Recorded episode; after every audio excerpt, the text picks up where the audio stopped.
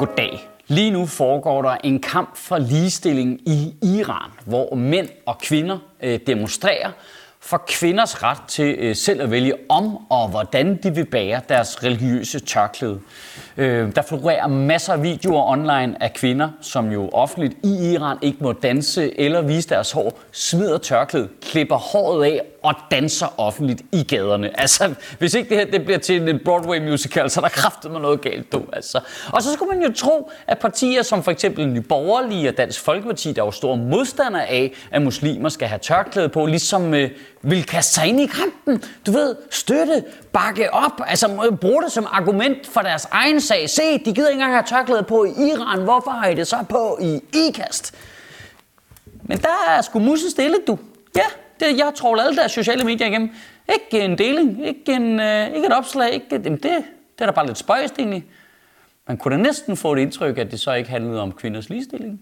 Demonstrationerne, der blusser op i Iran nu, er selvfølgelig på en meget, meget lidt morsom baggrund. I øh, forrige uge blev en 22-årig iransk kvinde, Masa Amini, anholdt og tæsket af Irans moralpoliti for upassende påklædning. Hun døde senere af sine kvæstelser. Øh, Irans moralpoliti er øh, en, en rigtig enhed under politiet, som er sat til at patruljere gaderne og i rettesæt borgere, der ikke lever op til statens krav om øh, påklædning. Øh, ja, Altså en form for sådan øh, udskamningsenhed i politiet, sådan nogle lidt fascistuede natteravne, der går rundt. Og kæft, man, man gad godt at se Irans moralpoliti sådan i øh, Jomfruanegade øh, kl.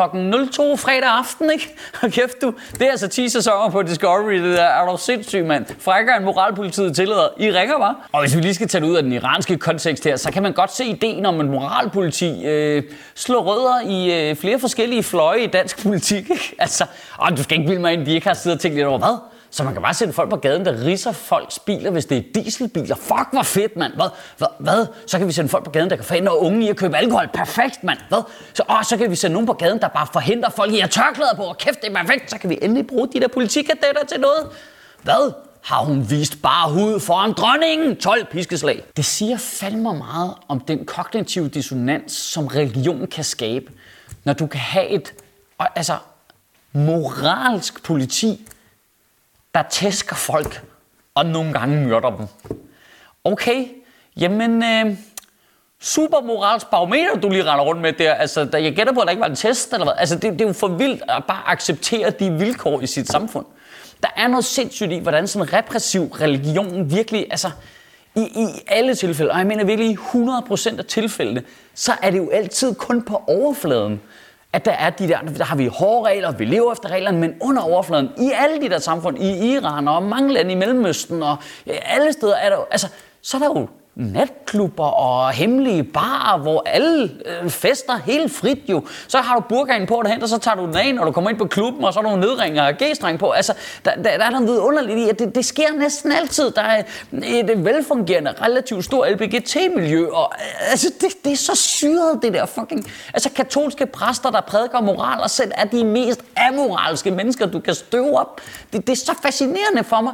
Det, det, og det, det er altid sådan, at dem, der er værst med det der, er også dem, der er mest hyggelig med det. Altså, man, man kan jo nærmest godt forstå, at de der iranske præster tror på en gud, for de må sidde og tænke, det er sgu da ufatteligt, vi kan blive ved med at slippe afsted med det her. Herhjemme bestilte regeringen så en rapport fra en kommission, den havde nedsat, der vil forbyde Øh, religiøse tørklæder i folkeskolen. Og nu siger jeg lidt provokerende bestilte en rapport, men det er meget tæt på, hvad det der foregik. Fordi de nedsatte en øh, kommission, der skulle kigge på øh, minoritetskvinders øh, frigørelse. Hvordan øh, kunne vi hjælpe med det? Og spoiler lidt, den nævner ikke hovedsvidner og information med et ord. Nå, det var da lidt tilfældigt.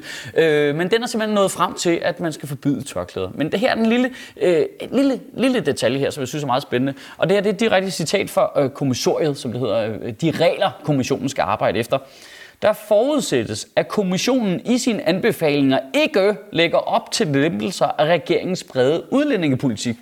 Nej, så vi vil godt undersøge det her, men hvis der er noget, der har noget herover, så skal I ikke kigge på det overhovedet.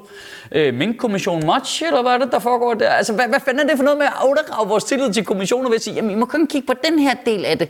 I må kun, nej, ja, I skal kigge på det her, ikke det her. Nej, så kommer Socialdemokratiets moralpoliti og siger, det må I ikke snakke om. Det er lidt vildt for mig, det der med, at vi gerne vil kritisere nogen, fordi de vil tvinge nogen til at tørklæde på, samtidig med, at vi vil tvinge dem til ikke at have det selv samme stykke tøj på. Det er jo samme mekanisme for helvede. Altså, Altså, jamen altså, altså, Svaret på abortforbud er jo ikke aborttvang. Guys, middle ground her, ikke? Middle ground. Nu må vi det gør det lidt svært for os at opholde vores kritik af undertrykkende regimer, hvis vi selv vil tvinge folk til noget med tøj for helvede. Det er jo staten, der bestemmer, hvor der tøj, de skal have på. For Jesus fucking Christ.